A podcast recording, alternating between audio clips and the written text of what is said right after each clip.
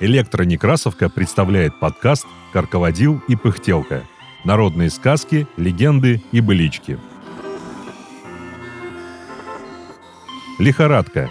Макшанская сказка. Читает Екатерина Фадейкина. Жил-был в одном месте охотник. Вот однажды ушел он на охоту. Ходил-ходил, нашел посреди леса домик. Вошел в него, там никого нет. Охотник спрятался и ждет, что будет. Прошло немного времени, вошли в этот дом 12 девушек-лихорадок. И говорит одна из них. «Я больше всех теперь довольна.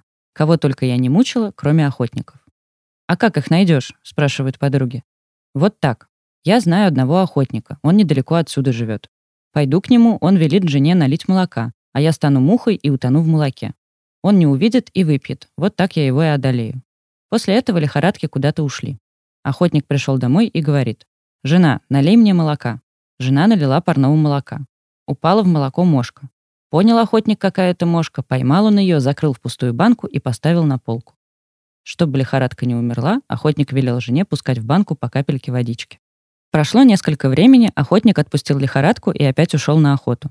Вошел он опять в этот же домик и спрятался. Ждал, ждал, вошли туда лихорадки, а одной нет. Она так заморилась, что до дома не дойдет. Слышит, кто-то тихонько кричит в окно. «Откройте дверь!» Открыли дверь, глядят. Пришла лихорадка, которая пропадала. Она такая заморенная, идти не может, ползет на четвереньках. «Сестрица, где ты так долго была? Что такая заморенная? Знать мясо плохое у охотника?» «Да-да», — говорит бедняжка, — «так было попало». Спасибо, жена его по капельке воды наливала, а то умерла бы там. Потом лихорадка рассказала, как она жила, мучилась у охотника. Охотник слушал-слушал на печке, как выстрелит из ружья. Лихорадки одна за другой в дверь кинулись а та, которая была у охотника, не поспевает за ними и кричит. «Подождите, я выйду». Охотник дал ей еще ложем и отпустил. После этого лихорадки так стали бояться охотников, что и сказать нельзя.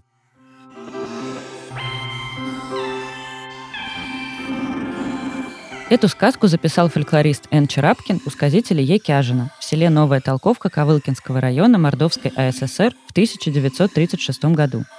Сказка опубликована в книге «Устно-поэтическое творчество мордовского народа». Том «Макшанские сказки» в 1966 году.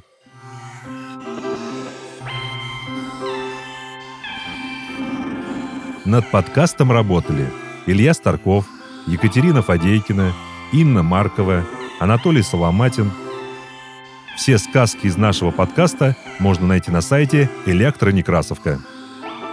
Слушайте наш подкаст на удобных вам платформах.